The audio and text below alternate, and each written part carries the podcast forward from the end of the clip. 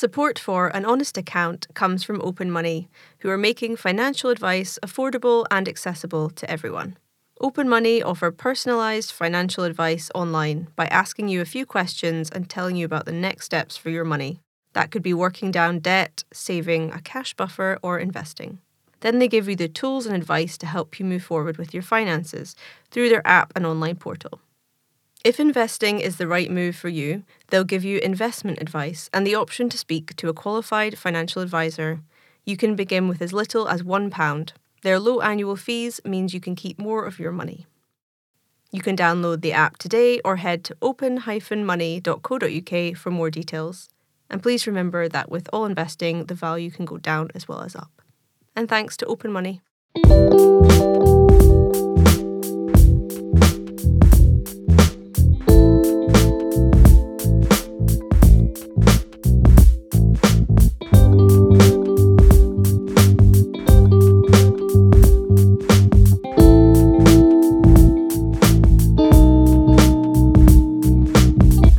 Welcome to An Honest Account, a podcast about how money affects our lives, our work, health, relationships, and more.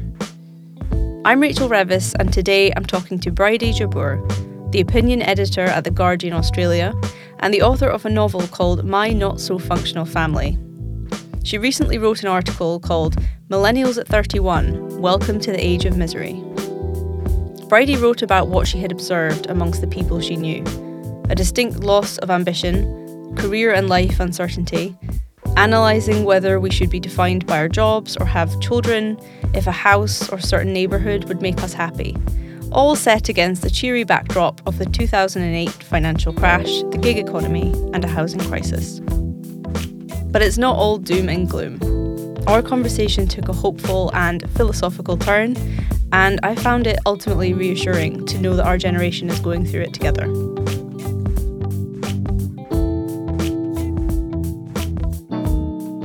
Thank you very much, Bridie, for um, joining me from Australia to discuss an article which um, I read just before New Year.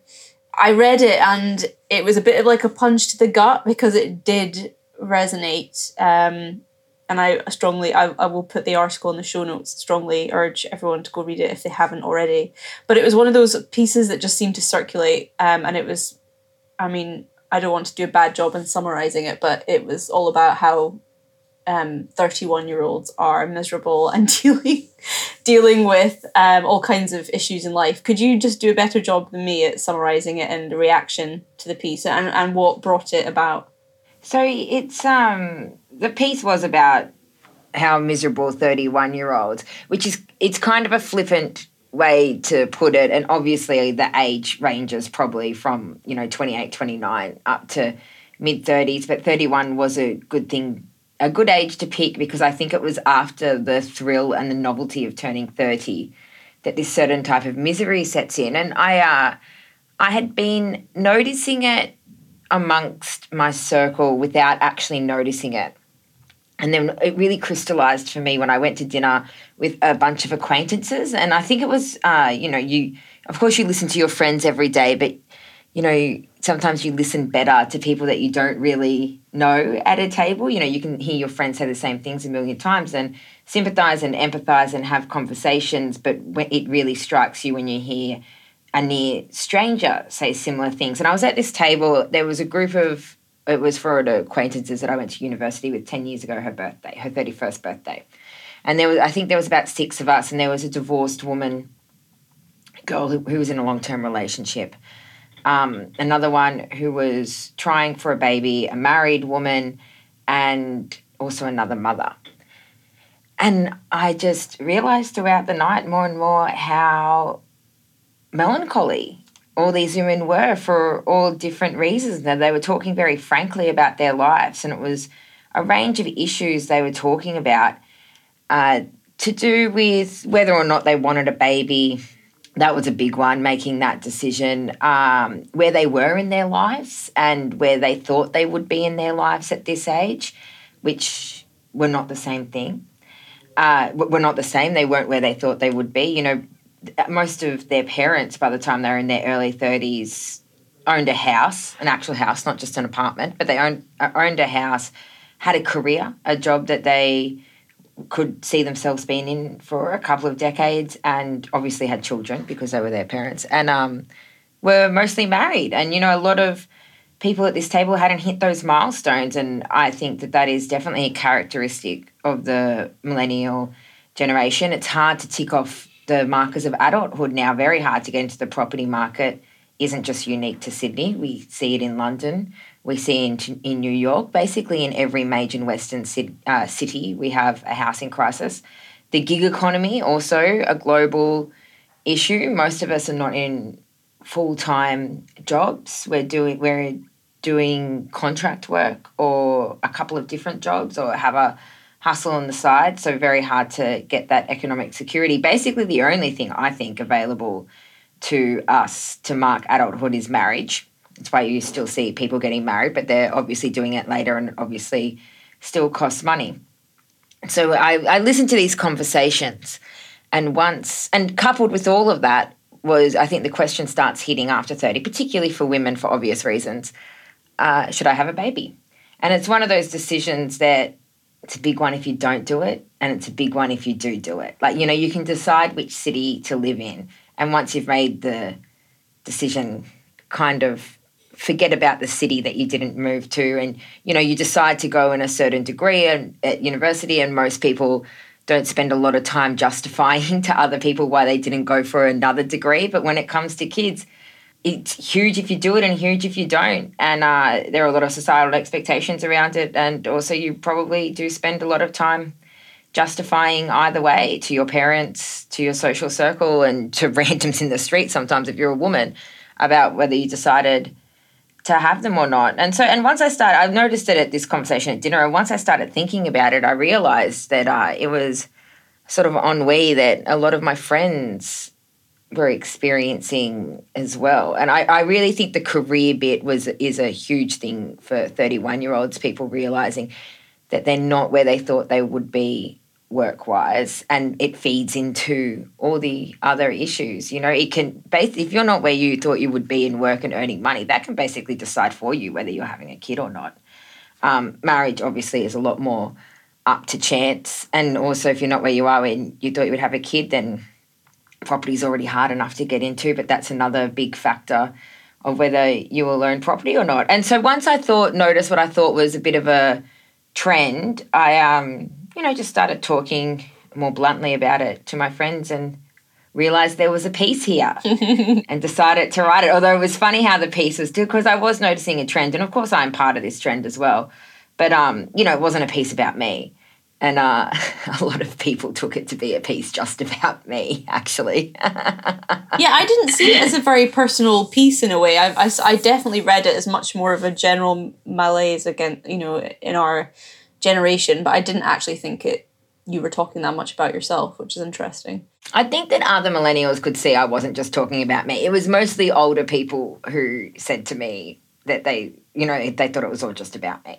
I wonder though, because why, if if it is a problem, this kind of this feeling, if it is just specific to our generation because of things like the gig economy and, and the housing crisis. And it's funny how much, obviously, this podcast is all linked to money and how much money actually comes into this issue and whether because you do bring up in the piece about you know do cars and houses and having those assets actually make us happy so although our parents and grandparents had those things more likely they had those things were they any happier what do you think i think that um, a quarter-ish life crisis, if we want to call it that, is not unique to millennials, but I think the age at which it is happening is unique to us. I think for boomers, it probably happened in their early 20s, just before they were getting married and before they were having children and when they were just entering the workforce. I think that's when they would have had this sort of crisis because it's also a personal thing. It's, it's not just about all those material things I list, although they definitely make your life easier. It's a it's a personal reflection about what what kind of person am I going to be? And am I becoming the person that I want to be? That that is also very much at the center of this misery. And realizing I and I touched on this in the piece realizing that you're not that special. You know it's I don't I think it's a very boring trope to say millennials are all spoiled and they were raised on participation awards and they think that they're so special I don't think that that's true or uh, I think that almost everyone is secretly thinks that they are a bit special. Of course they do. Um, you are the protagonist of reality in in your own world.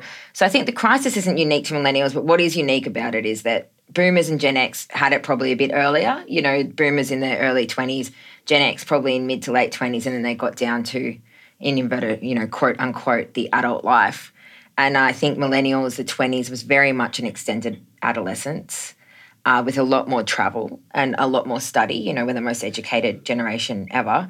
And uh, I think that's why this crisis is happening in the early 30s. And I think because of that extended adolescence, you know, the hangover is a lot more severe. Mm.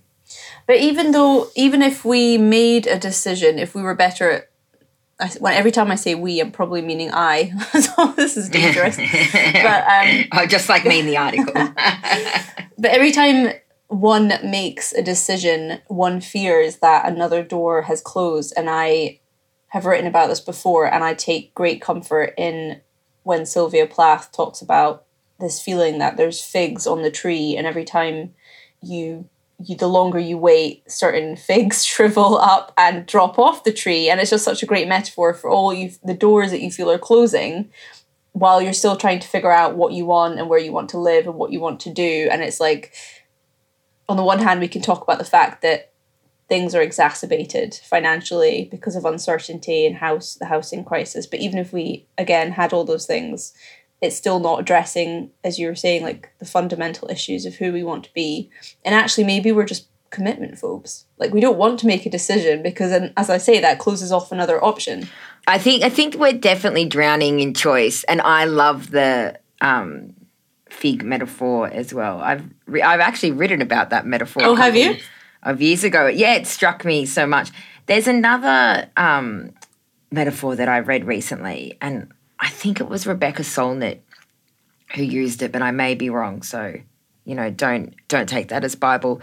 But she talk about she talked about waving your ship passing the other ship of your choices and being content with passing that ship and she was specifically talking about motherhood and um, you know deciding to be a mother and therefore waving to that ship that goes past that would have been your life as a child free person or deciding to be child free and being content to watch that ship go past so her her metaphor is a lot more about acceptance and sylvia plath's because i think that plath's was more about how much you freak out as you're confronted with all these choices and then you end up losing them anyway. But yeah, I think that is definitely, and I think that that is an age old conundrum and part and part of the crisis that was definitely experienced by the generations before us. But in, in another way, you know, we're drowning in a lot of choice. Some would say too, you know, a lot more choices than previous generations had for a lot of things. But also our choices are a lot narrower. You know, for previous generations, it could be where where am I going to live, and you know which which, which house am I going to buy, basically, or where is my home going to be. We are kind of having that taken away from us. You know, we we have to rent or, but you know, just be happy where we can live. We're, we're not getting that choice, and even the choice of career as well. I don't necessarily think that. Uh, we have the gig economy because millennials are commitment phobes or people are worried about committing to a job. I think particularly in your you might maybe in your twenties you are happy with it, but I think particularly in your thirties you do want a stable job, and you don't have the choice between uh, contract work and a full time position. You just have a choice of which contract work you're going to take. Mm-hmm, mm-hmm. Especially in our industry. but tell me a bit more about this uh, distinct loss of ambition because that's definitely something that I have felt in certain regards, even though I do regard myself as ambitious, but I wonder where the energy to achieve those ambitions goes sometimes. Like if I haven't had a coffee, it goes out the window. um, but it's definitely something that men and women my age and maybe a bit older have said to me. Like they felt so much drive and focused on certain goals in their 20s, and then they get to a certain point and they think, maybe it's just not as important or maybe they just can't be bothered but they've definitely felt it. Whereas in our society is so geared to looking at those success stories and the people who, you know, get up at 4 a.m. and meditate and run a marathon in the morning. We're so we're so focused on all those people who are lying in their quizzes about what their average day looks like, or they have Oh. lots and lots of money, and that's why they can make their average day look like tennis at five a.m. Yeah, exactly. Um, yeah, uh, the loss of ambition. I'm actually very keen to explore this more in my writing because that that was a big part of the reaction to my piece, and I got a massive reaction to this piece. I have emails and DMs from all over the world, mostly people um, connecting with it. A few older people angry at me for thinking we were the first generation to experience it.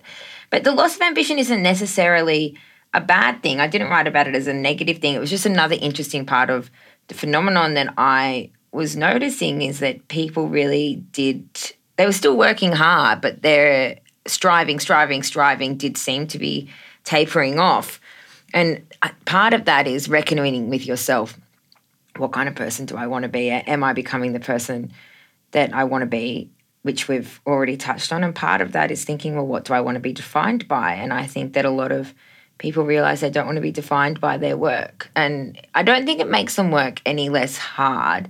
And there is still some ambition there, but I think that people realize it isn't their job or their career that is going to fulfill their life. And that that's another, you know, easy cliche that it's about who loves you and the people you love. But that's true. You have to be you have to be happy outside of your job because one, your job isn't going to last forever. There is going to come a time when you do not have that job title, where you do not work for that organization, no matter how successful you are.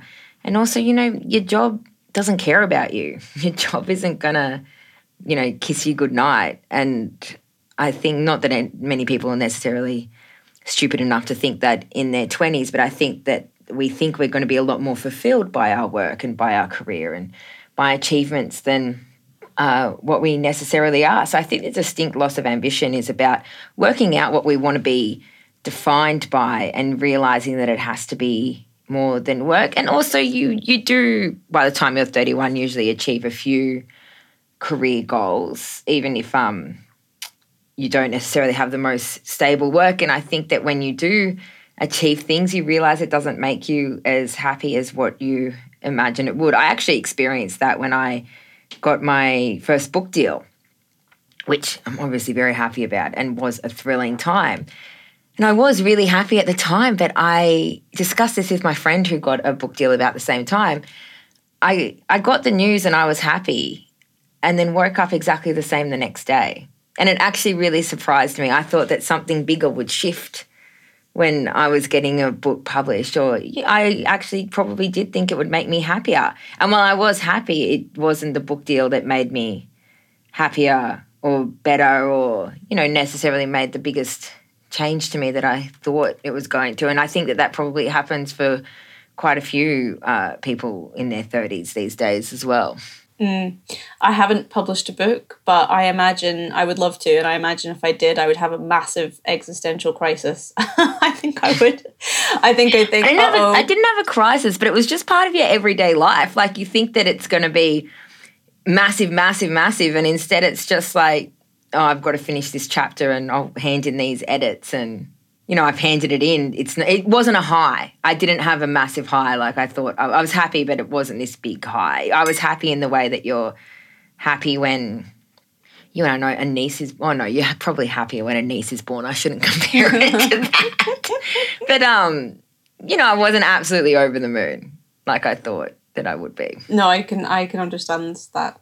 So there's been quite a lot recently about people realizing that we're being sold kind of something that's unrealistic and sold a lifestyle that's unachievable and just kind of being I think we are waking up a bit more generally about some of the cons that capitalism brings and the marketing that we're constantly being led to believe like selling us happiness.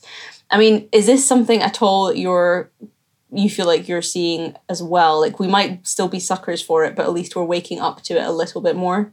Yeah, I, I, think that late capitalism is basically the structure upon which all of this disappointment and striving has been built. You know, the striving we have done in our 20s is because we've been told it's capitalism that has told us that it would make us happier and earning money and um, you know it's late capitalism that has locked us out of being able to have a home and also some of us out of being able to have children so i do think that it's at the root of a lot of this and it does go back to the things in our 20s that we thought would make us happy that don't necessarily make us happy and that is very much tied into ambition and work because it is like the capitalist structure that tells us the more successful we are in our jobs, the happier we will be. And it's just not true. Mm. And I mean, I don't know if you've watched the Goop show. I'm a bit obsessed with it at the moment. But um, Gwyneth Paltrow says something about optimizing the self. You know, we've only got one chance at this life, and we need to be making the most of it. And that ties into the obsession we have about being productive and the guilt that so many of us feel when we're not being productive and we're not achieving certain things. So how do we I'm not trying to pretend that you have all the answers to my my worries here, but how do we escape that when we're so even if we're aware of it, we're definitely very focused on making the most out of every minute and kind of to-do lists and I don't know. Uh, Rachel, well, here here's what you have to do to be happy. I've got no idea. Uh, no, that's absolutely true and very good points. And, and that's another thing that you mentioned, Jia Tolentino, before. Another thing she writes about the self optimization. It is a very, very difficult thing to opt out of. Even and you know a lot a lot of stuff has been optimized. I think about this a lot actually. How my uh, book reading has changed, and I'm actually it's one of my resolutions this year trying to that, that I'm trying to change, but, but this is a small example of how all that optimization and productivity works. I've always been a massive reader, loved reading, read purely for enjoyment. I was, you know, that kid that was caught up in bed at 1 a.m. by my very angry father, still not asleep because I was buried in some book.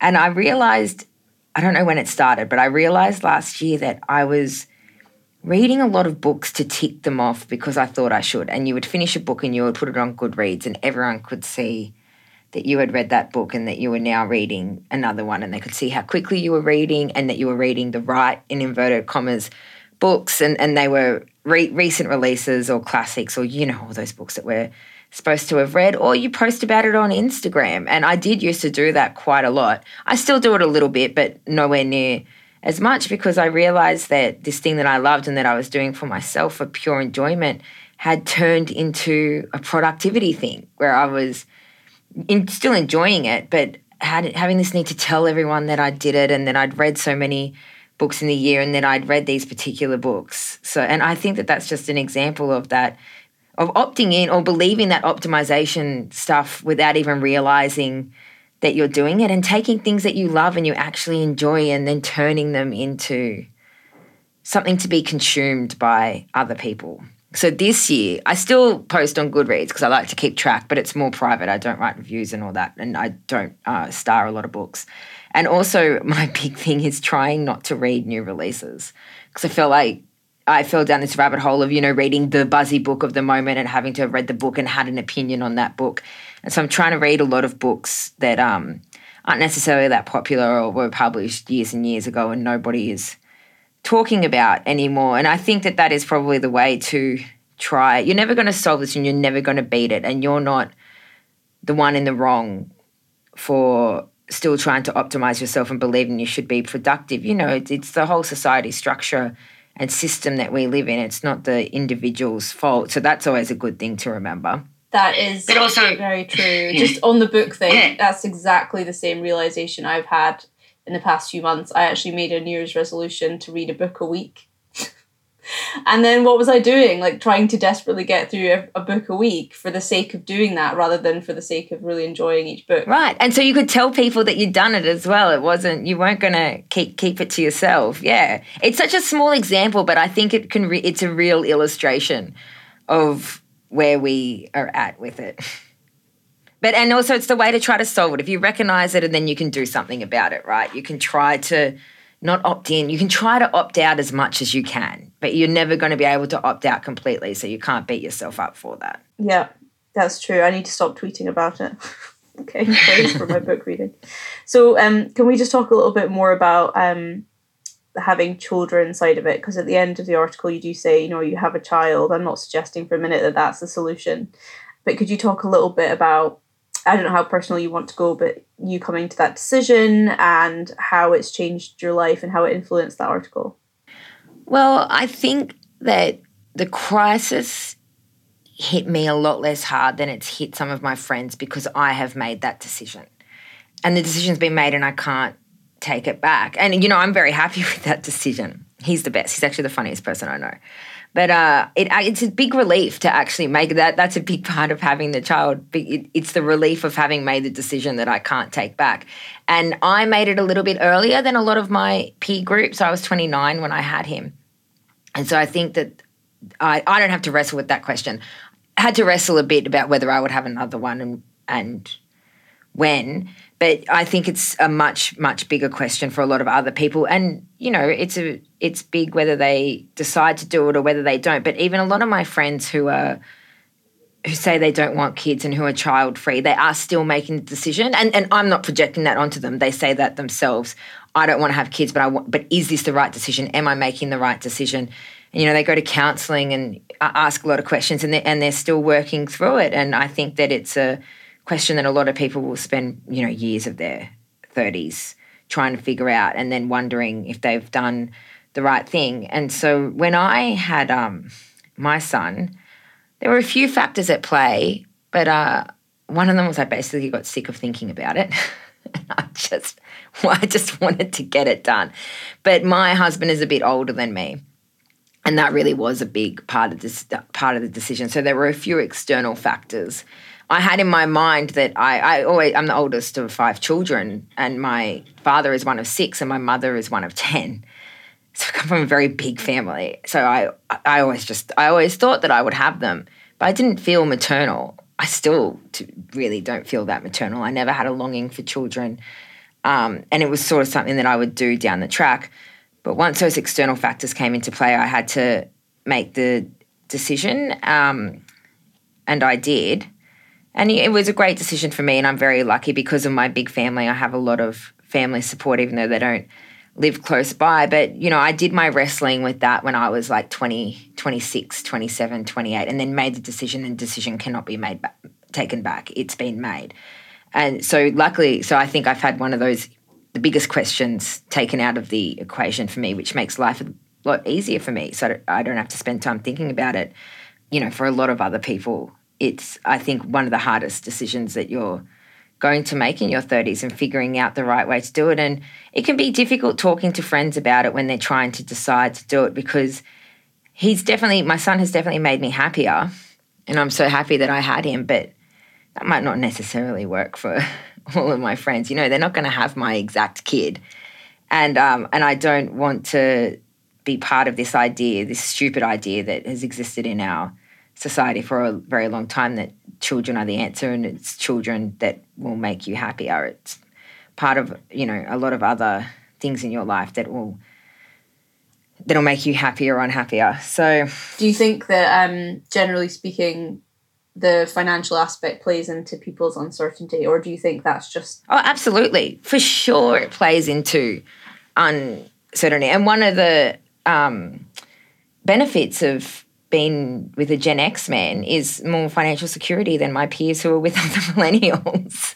you know, we're not loaded, we're, we're, we're not super rich, but it definitely takes some of the pressure off that a lot of my friends don't have. But I also think the re- like me having already made that decision and having the kid and knowing what my decision is made it a lot easier for me to write that article because I think it, it was one of the reasons that I could take a step back and really assess the whole wider situation going on for 31 year olds because I'm not right in the thick of it myself. You know, I've been I've been there a bit and I definitely feel some of those issues, but I'm sort of a little bit outside of it now. But there are lots of reasons people aren't having children. You know, I I think that millennials are the most thoughtful about the decision that any generation has ever been and actually weighing it up uh, for lifestyle reasons, which is a perfectly leg- legitimate reason to not have a child, but I think finances plays into it a lot. Where are you going to put the child?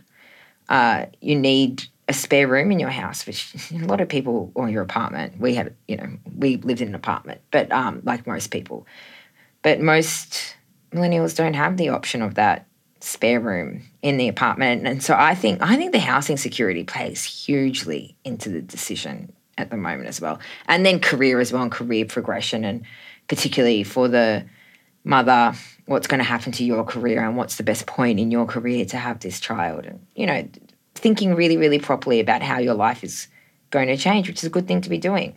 Um, you mentioned earlier about kind of um, negative stereotypes about millennials. I just want to revisit one the whole avocado toast thing about how the lifestyles that millennials have, especially in cities, um, means that we don't have savings and we don't have houses. Do you think there is any ring of truth to this? Because I think um, people are always capable of spending to their means and being sold things that they don't need. And we can blame the economy for lots of things. But do you think that our generation has some issues when it comes to financial and just general discipline?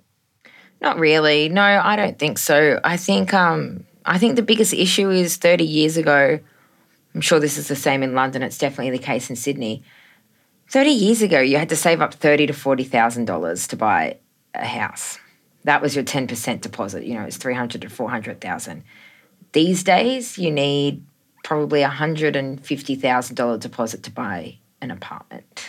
Like, you because you need 20% deposit now to do with lending and all that. And obviously, your mortgage repayments are going to be a lot more. And I think that's the biggest issue to do with savings and financial management is how impossible it is to save that deposit. I think that a lot of millennials could probably manage those big mortgage repayments. You know, we manage big rents, but it's the it's the deposit that's really really difficult, and the deposit that blocks us, and you and it's almost impossible to save that much money. You know, it would take maybe almost 20 years i guess to, to just depending on your income income and your job so i don't think we're particularly wasteful and you know i always think it's funny when boomers are wagging their fingers about all the travel that millennials do well travel has never been cheaper. Travel is actually not a hugely expensive thing to do. And certainly you can wind it back if you want to save money, but not traveling is really going to save you, some people, just like a few grand a year. That's not what's going to get you a house or financial security. And also, some of the biggest beneficiaries of this global cheap travel are boomers. They can't sit back and pretend that they're staying at home all day. They're a huge part of the travel market. And you know, and they've got all the iPhones as well and all the iPads and all the things that they say that we're wasting our money on, they're also massive consumers of. so, no, I, I don't think that we're particularly bad with our money. I think that we we are in a culture, a more throwaway culture for sure, and a um, but also a culture where clothes and even white goods are not built the way that they used to be, not built to last. But the things that we're buying and throwing away, while absolutely terrible for the environment, are so much cheaper than what they were 30 years ago as well. So I think it's a, it's a really difficult comparison to make about who which generation is better with their money and, and better with finances because it's just completely different economies that we're operating in. 20%, I'm just kind of reeling at that uh, as the size of that deposit because I mean in the UK as first time buyer you can put down 5%. Oh, they've, they've introduced a thing here where you can put down 5% for $700,000 apartments, but it's super, super uncommon because we have to take out a thing called mortgage insurance as well, which makes it more expensive. But I think another thing that um, stops people buying with 5% deposits is how massive that makes the mortgage repayments. But most most people in Australia, I'd say, when they buy, would have at least 10% deposit, but 20% is the goal and is what you need to not have to pay the mortgage insurance, which is more money. Interesting. Are you guys still buying with 5% even with how high the prices are in London? Can people still afford to do that? God knows. I mean, I haven't attempted it, um, especially not in London. Um, do you think that um, you mentioned at the beginning about this article being inspired by going to like a birthday dinner with mostly women? Do you think this these issues are affecting men equally, and are they talking about it? Yes. Uh, maybe not talking about it as much, but I try to be careful in my article to say this is not female specific. And I just as many men are thinking about whether they should or shouldn't have children, they just don't have the biological deadline that we have. but yeah, I it's the misery, the uh, malaise, the questioning of yourself and of your career is definitely something across the genders. And after that dinner with all the women, I talked to a few men about it to see if it was gender specific, and I really found that it was not gender specific. It was across genders, it was across race, and it was across class as far as I could find. Wow. But I wonder if men, yeah, as you said, maybe don't talk about it as, as openly or as much. Yeah, I think that the discussions, I don't think that they sit around talking. Oh, it's a bit cliche, it's, it's a bit um, stereotyped, it's a broad generalization to say that, isn't it? But I do, when I asked them about it, they were very open, but I did not get the impression that they were talking to their friends as much about it as perhaps some women were, but they were certainly feeling it. And also in Australia, I think the 31 year old thing happens. I'm not sure how the UK visas for English people in other countries work, but the 31 year old thing happens because a lot of Australians can't get their visa, their two year visa in the UK anymore after 31. So there goes another thing that they're not able to do, you know, not not go and live overseas. They obviously can still live overseas, but England is a place where a lot of Aussies go. And um, where it's easiest to get the visa. So that really makes a 31 a real cutoff for them as well. Oh, that is interesting. Yeah, and I had more than one person mention it to me too. People who didn't know each other mentioned to me, oh, I realized that I didn't, you know, in my 20s, I didn't want to go and live in England, so I didn't do it. But now I'm realizing I've, you know, the choice be, has been taken away from me now. I don't have that decision anymore in my 30s to make. I guess this is not equivalent, but when you said that, for some reason, the young person's travel rail card in the UK sprung to mind. So there's this big thing here about having your young person's rail card, which originally was until 25, and then they extended it 26 to 30. So you lose it twice. What? and losing it the second time was really painful because obviously you get a third off your rail. Trains are really expensive in the UK. Um, so I could spend, you know, 150 pounds going from London to Edinburgh and back so yeah, that was a symbol of youth, but I don't think it's quite the same thing. But I guess every country has their own their It's so funny that your youth travel card went to thirty. We're young at thirty. We are young at thirty. Um, so yeah, I just wanted to ask a bit about the concept of selling out because um, which is a negative phrase but people use it i have seen people especially in my industry hit this kind of age and take a job they don't want to take because it pays more and they need the money ironically at a time when money means a lot less in their lives than it used to. Do you are you seeing that too? Yeah but i don't think of it as selling out. I, could, I think of it as um you know sometimes a really really smart decision to take it. I think it's part of the realizing that your career isn't going to make you happy and your job isn't going to make you happy while you may have enjoyed your lower paying unstable job in the media more going and working in communications or or whatever the version of um, more money and more stability is isn't isn't selling out. I think it'd be a very smart decision, and I've seen a few people do it here and be so much happier as well. Normal hours, more time for socializing, less financial stress. Why wouldn't you do it? There's no, nothing noble about working in our industry. and why do you think being 30 was so much easier for people? Oh, because it's a no- it was a novelty. We all had our parties, and I think that we all kind of deep down, even though we didn't say it out loud, thought I'm just pretending to turn thirty. I'm just pretending I'm an adult. I'm just pretending I'm thirty. Look at me with this party and and this milestone birthday. Isn't isn't this just all such a bit of fun? And then you have your 31st birthday and you realize, shit, I am here. I am in my 30s. You know, my, my 20s are properly gone. This wasn't just a laugh time is passing. How about that? That's very, very relatable.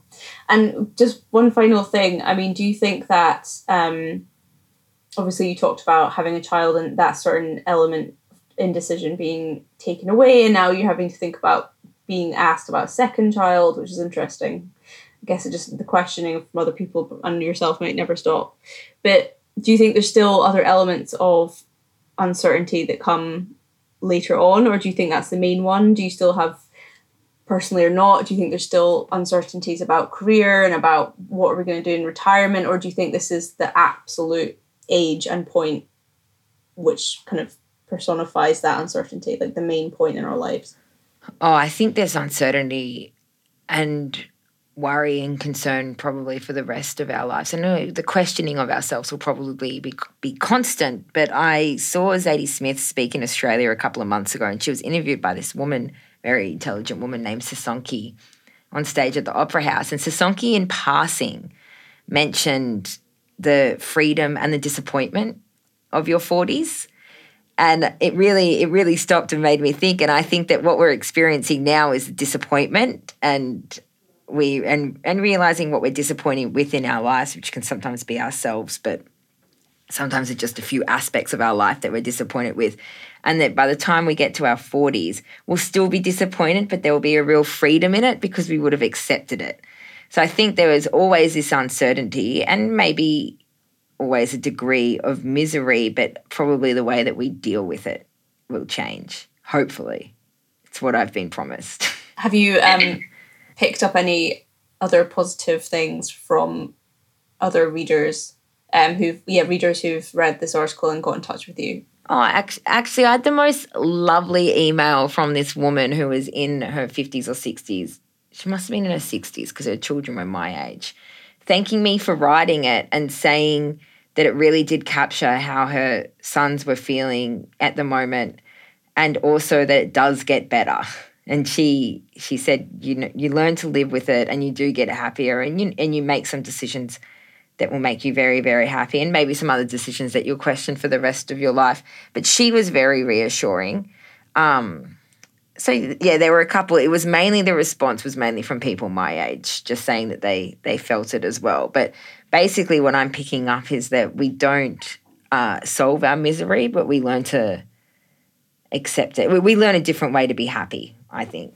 And if we live to 80, God willing, we'll look back and say, why were we so, why were we so kind of, um, I don't know if self absorbed is the right word, but so focused on something. Yeah, no, there's definitely a level of self absorption. It's fine to be self absorbed sometimes, though, because part of being self self absorbed is reflection and uh, and and that's a good thing. But yeah maybe we pro- you're probably right. We'll get to 80 and think i thought wait far too much about myself. That might be another thing that resolves it as well. We stop thinking about ourselves too much so much. Yeah let's hope so. That was very interesting. Thank you for providing what feels a bit like a therapy session. You're very welcome. Thank you so much for having me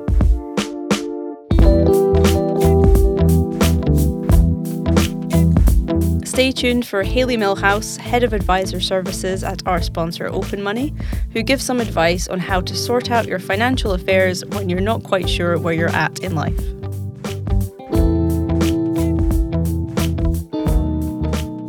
When I first joined financial services 17 years ago, the financial life cycle was still referred to as being a fluid movement through life. So, job, get married, buy a house, have babies, saving for children's education, and then retirement. The reality is is that society has changed and life is not always as fluid as we anticipate or expect it to be. This has created freedom of choice with no typical right or wrong way to do things. However, with freedom brings uncertainty as we carve out our own destiny and make decisions on what we feel is right for us, not what society expects us to do. When faced with uncertainty, it's so important that we don't bury our head in the sand. And it's never been more important that we set ourselves goals in order to move forward in life. It's no longer advisable to look at every life event separately. And the reality is, we have a lot of plates spinning. So, setting goals can provide you with a purpose and a focus. It's important that we're deciding on your goals that they are realistic and achievable, and they should also be adaptable if something unexpected happens. So, some top tips Keep on top of your finances. It's easy to spend what you earn and have very little to show for it at the end. You should save as much as you can afford regularly, and saving small amounts can soon add up. Saving should be considered as part of your overall outgoings.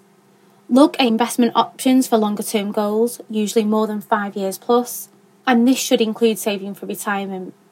Your plan should be flexible and there are so many options available now for saving and investing, which means that you can change to meet your personal circumstances. So that means stopping, starting, changing amounts, which means that you can keep to your plan as much as possible. Yes, it is difficult, but it's not impossible. Thank you so much for listening to An Honest Account. This one was pretty honest, probably too much from my end. I would really love it if you could leave a review, click subscribe, or give us a rating. If you have any thoughts or feedback, please get in touch. Contact at anhonestaccount.co.uk. We're also on Twitter at honest underscore account underscore. And thanks again to our wonderful sponsor, Open Money, and to Haley Millhouse. Thanks for listening, and if you think someone would enjoy this episode or series, please share it with them. See you next time.